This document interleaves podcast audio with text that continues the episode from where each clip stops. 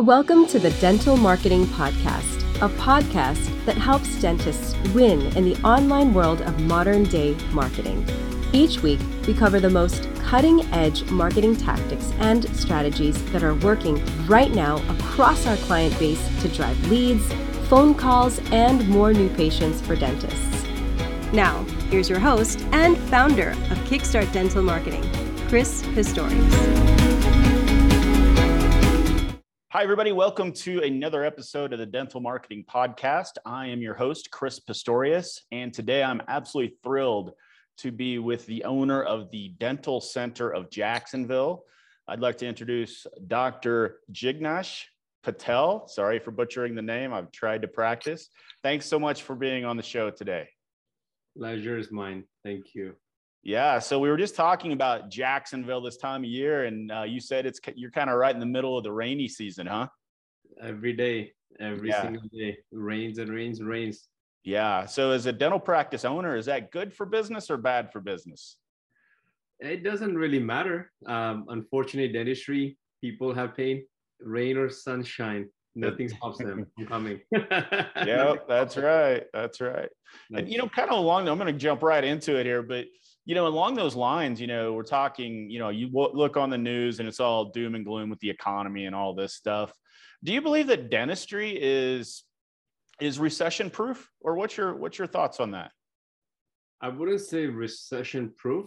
Uh, okay. Uh, obviously, patient financially, every decision they make in their life, whether they want to purchase a car, whether they want to purchase a house, it all has to be factored in with what is urgent, what could wait in dentistry, what is needed right away to be done, or can patient postpone it for six months or eight months? Ultimately, anything they postpone that could have been done uh, now would be delayed treatment, and then ultimately a small cavity becomes a big cavity. Yeah. So recession does affect the industry, of course, of course, absolutely. Nobody walks into the dental office and say that, hey, I'm just here to just know what I want to do. Yeah. They want to get their mouth fixed, just like anything in our body. We don't want it to go bad, but ultimately, financially, it makes a big, big decision, and the yeah. recession does put a big hamper on what they want to do. Yeah, I would think that you know um, and we experienced this a little bit with the COVID stuff, although it was it was a little different. But you know, people will put off more of the elective type stuff. We found, you know, like the higher end cosmetic, where it's not really even a health related matter. They just kind of want to look better. They kind of tend to put that off a little bit. Would you Would you agree to that? Yes, more than anything, I think the yeah. cosmetic side it's absolutely going to have absolutely going to wait for a majority. I would say good ninety five percent of the people. Yeah. Uh, and that's basically what I would say it's considered during the recession that is a good chunk. Like if they want to do whitening or if they had to do veneers or anything to close the space, even orthodontics, you know, if they want to do braces to, you know, not just for looks wise, but even just to um, make their bite functional better. But if it's not hurting them, they will necessarily just rather wait for another year or so until this little fear of recession is over. Yeah, yeah. And that's the thing with these, you know, the media, I, I think always tries to blow things out of proportion because, of course, they want to sell advertising and, you know, people viewing their programs is what drives the advertising dollars. So, you know, I've, I've almost gotten to the point where I don't really watch the news at all anymore, you know, but depressing. Um, yeah. I mean, there's, we, you know, you can't, and, you know, me owning my business, I, I'm not sure that you can make decisions based off of what might happen you know you've just got to go and deal with things as they come you know so well you know how long now have you owned the dental center of jacksonville i bought this practice in 2016 of july so it's about six years and roughly a few months i owned okay. this practice and what were you an associate before that or what did you do before that yeah i was uh, so i graduated in 2012 and then i was an associate at a corporation called greenberg dental for four years mm-hmm. until I finally said that um, I wanted to have my own practice. So I can truly deliver the quality of the care that I wanted to do on my own, not go by what the rules and regulations corporations have nowadays. Yeah. So for some of the some dentists out there right now watching this that are that are kind of in that boat you were in where they're they're kind of thinking about jumping ship because they want to do their own thing was that a scary process for you? I mean, was there a lot of thought that went into it, or did you just kind of go for it? When you realize that you wanted to become a dentist to deliver a certain quality, and you just can't, um, and you gave effort every year after year, year after year, learning your skills, you, you know, building your knowledge, and having so many mentors over the years to help you guide to become a perfectionist. But you still can't deliver that level of quality in a corporation because you have to meet the numbers. You have a certain just you know unfortunately they have their own goals that they have to meet it doesn't matter at that point i basically realized it doesn't matter if, if that's who i went you know to become a dentist and i cannot deliver what i want to do it was easy decision. It was scary of course more than anything scary because you're starting all fresh. You just worked four years to become where you are. And now you have to start the slate clean. It was definitely one of the, the most scariest moment for sure career. Yeah. in the yeah. career of course. Yeah. That, i remember when i started i did a similar thing. I mean i had a nice cushy job but 14 years ago almost now and um, at the time two little kids right? And my wife is like you know this better work or it's not going to be good. So it's a definitely a it's a you know it's a big jump for sure. And you know what we're seeing on the marketing side of things is that dentistry is more competitive now, I think, than it's ever been. Um, would you would you agree with that? Just with the amount of new dentists making that jump, and then corporate dentistry is also starting to invade a lot of local areas. What do you think on that? Corporate dentistry has absolutely outgrown. I would say triple in numbers, in my opinion. Yeah. Um, yeah. Basically, I can speak from my corporation. It was a very small corporation. However, by the time um, when my four years, they went from five office to almost you know, closer 15, 20 office in town. Wow. It just tells you the number of percentage was almost threefold, three times. And that is six years ago. Nowadays it's even worse. It's more. Yeah. Corporations yeah. are corporations are unfortunately uh, taking over significant amount in the private sector of dentistry. Right. Um, there's a significant amount of new influx of dentists moving to Jacksonville or any big metro cities. Yep. But there is a significant need for dent- there's a shortage in the rural areas. It's just unfortunately right. we are not having those offices open in those particular areas where there's right. a huge need, unfortunately. Right. Yeah, um, you know we're in, I'm, we're up in the Denver area. Our office mm-hmm. is, and we're probably an hour or so from a city called Colorado Springs. Okay, Colorado. Yeah, and it's one of the most competitive dental markets in the country because everybody wants to live there because it's a yeah. beautiful place and everybody wants to live there mm-hmm. and everybody wants to open a dental practice. And we get calls all the time from practices trying to figure out how to compete. And yeah. you know, it I I think that just goes to your point of, you know, there's select areas it's very over overpopulated. Sure but there's a clear message here to anybody opening thinking of opening an office there is still a lot of opportunity out there depending sure. on where you want or are able to move to right? Yeah i think if i had to start now probably i would not think about opening in a big metro cities. Yeah.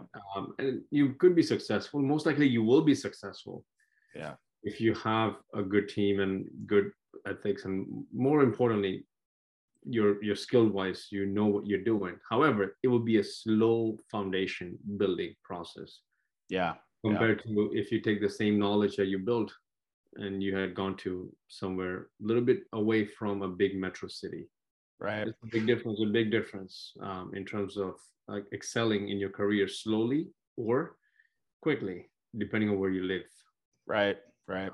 So you said you know you brought up a good point of it. I always like to ask people this you know if you had to do all over again what would you do different? Well one would be maybe not as such a big market. What's another thing you might change you know in your last you know six years or so of experience in running this practice? I think the being a business owner there's a significant stress involved compared to working in a corporation. Where it's just a job you if you really just look at it as a job just like anywhere anybody who works for a big corporation it's just a job. You you're eight to five. You come home you go to work and back to the same monday to friday routine. In do in far as changing i wish um, everybody who starts new or had to start new, I would say you really have to find a work-life balance because private dentistry yeah. It's way more stressful than anybody could imagine. Um, those patients, they're yours for life. They're not going anywhere until you retire. Right. I used to always think when people say, you know, oh, I've that and I've been going to my dentist for 30, 35 years. And I know because now when I start going to my medical doctors or if I ever have to go to my CPA or anything, you want to stick to the same physician, same same people for your own personal life. So you realize that they're in the same boat. They're looking for somebody good. And once they find that, they're looking up to you. So you have to work a lot of hours sometimes. Finding the good work-life balance is critical to be successful mentally and and not just from the personal life, but also so yeah. you can practice for a long time, not get burnt out because you will get burnt out in private dentistry very quickly um, yep. compared yep. to corporations, unfortunately. Yeah, well, now that you've scared about 50% of our audience away from actually starting their own practice, no, just kidding. I tell that to everyone. I tell that to everyone. It's worth it as yes. long as you you yeah. find a good balance. In yeah, no, you're exactly right. I struggled with that with my business for a long time. You uh, spend countless hours, day in, yeah. day out, night in, night out till 11 o'clock. Um, there are days I used yep. to work till 11, 12 at night, and I'm like, you, yep. lose time from your family, your kids, everyone. Doesn't matter, you know. Yeah, and you know, I, you know, when I started this agency, I just all I really did was I created a job for myself. I didn't really create a business, right? Because I was, you know, my job and my company was really my boss, and I was I was doing everything, right? And it wasn't until I really learned on how to delegate, hire correctly, and you know, um, build an actual business where I could step out of some of the administrative stuff and HR stuff and things like that. That's when you really, you know, you can open up some freedom for yourself. But I struggled with that for heck years before I really figured it out. So I think that's great advice on, you know, that balance of the work and life and how to find that balance is is key into you know, I was more of a control freak where it was hard for me to let go of certain things, right? Want to be that 100%, not 99%. Yeah. Uh, not just to be successful, to be a better, better person. You know, that's why we left a job to become on our own. But then we realized everything's on our shoulder. Everything's on our shoulder. You're right. Yep. I've uh, just talked to a practice and it's pretty good size practice. Sure. And I called, not real big, but I called the practice and the doctor answered the phone. Mm-hmm. I thought, well, you know, they must be really busy. And we started talking, and he answers the phones. Oh wow! So person. that's crazy. I answer the emergency calls after hours one yeah. I, I, don't know about the daytime. I'll be with a patient, but that's incredible. ABS right? And oh. if they can't answer it, it just goes to voicemail. And I'm like, no, no, you've got to figure out a way to hire somebody, you know, to free you up from that, that yeah. time because and he was doing all the follow-ups like on voicemails and stuff and i mean i was like you've got to get out of that so that you can concentrate on what you're doing well. Yeah. and he had that same problem i had is just giving up that control because and i i get it he wanted to he doesn't feel like anybody else can actually talk to patients as well as he could right? At and some level i think is true because if his obviously if the patient has a anybody calls they always have questions Every right. patient calls in the beginning, they always have questions, whether it's an insurance question or, hey, I have this toothache or this or this. What do I need? What can I do? Obviously, the, the dentist is the best person to answer, but unfortunately, yes. he has to be mentally available eight to five as well. That's right. I always like the, hey, doc, how much is an implant? Yeah, you hear that all the time, right? He doesn't need to be answering those. yeah, we get that all the time, unfortunately. Yeah yeah yeah yeah. Well cool. All right. I think that's great advice. So you know i like to i like to i like to ask you know established practices now kind of veterans you're a veteran now because you've been in business for six years. In my realm you're a veteran. What you know and you've, you've been successful. What you know we talked about a couple of things that you would do differently but what have you done right? What have what has gotten you to this point? Why have you been successful so far? So i think our success it has been um, and i'll tell you I, I, say my success is our success as a team. Our team has been super from day one. Most of the people have been in, with me from the day they started their career. Wow. Um, and they have sacrificed a lot. Those girls and the guys who work with me together they've they've made a huge sacrifices themselves over the years to learn their skills. And i'm a pretty hard teacher them to stick around with me. Right. I, and it it's so once they you know they become part of our team this is their home. When they leave their home to come they're not going to work they're coming to another home. And they have been the most important reason for our success. It's the right people. And those people have been with me somebody like dr barbilla for example. I've known him for 25 20 23 25 years of friendship. Really? Um you, know when you have a best friend working with you it doesn't matter. Like there's nothing pro- professional we don't have to sugarcoat things. We can openly discuss cases Yeah. and have the anything we want to say we speak our mind. And that's the same goes for all my team. They're not like i don't have to sugarcoat if there's something wrong or something went wrong. So we can Yeah. make sure our patient get the best care not a 99% okay care. Right.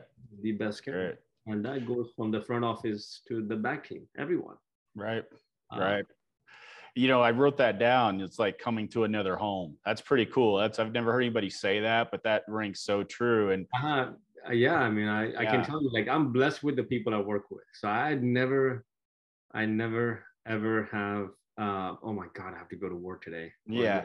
call the day. I'm just not i hardly i think the only time I, I called off is if i truly when the doctor says hey you have an injury you have to stay home or anything xyz but i hardly hardly ever it's never been a nuisance to work with these people. Um, they're just super super bunch of bunch of uh, people that i work over the years and we have only grown from uh, two people in the beginning to almost close to a 15 17 person team on Wow.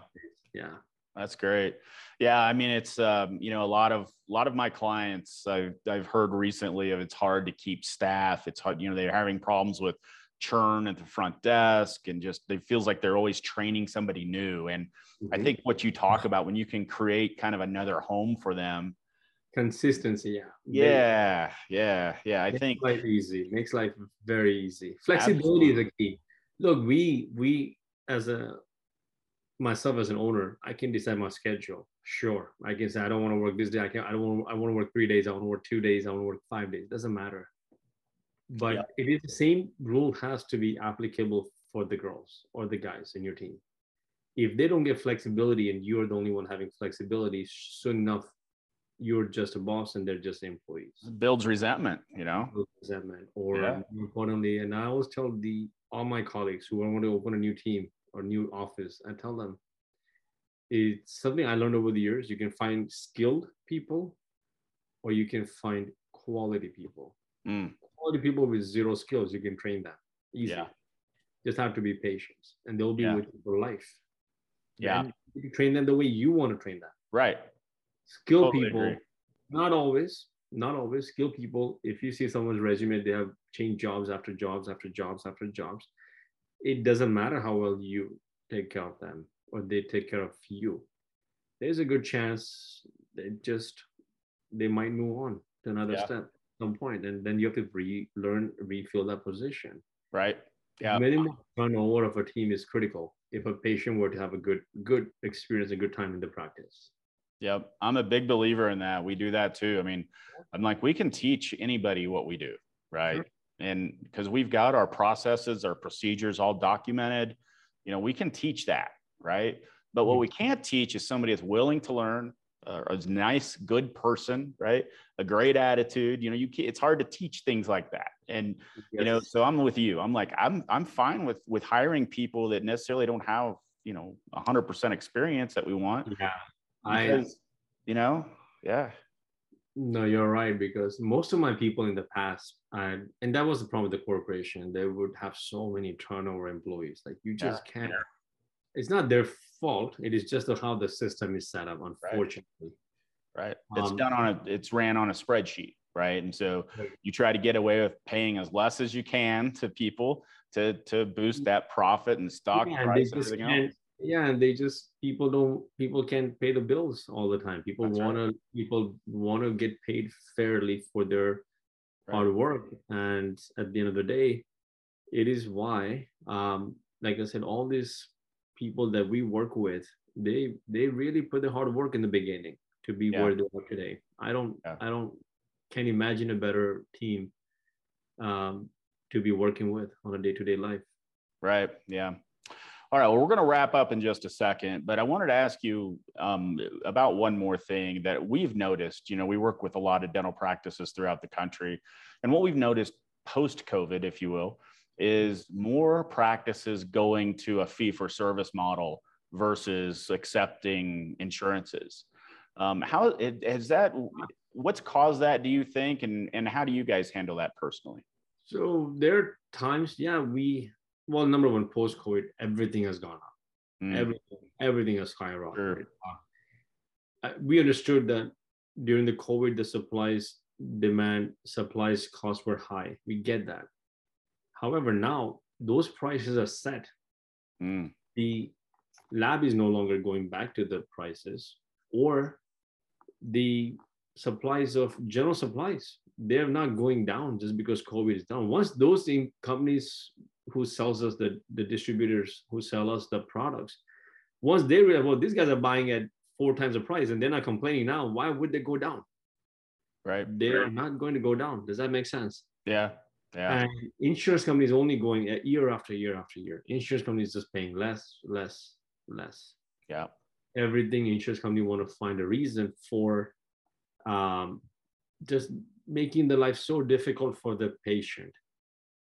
And ultimately, if we chose that, okay, hey, we want to do the right thing for the patients, but we got this middle gigantic, you know, middleman such as insurance, who's the big roadblock for us. How do we overcome that? We can't.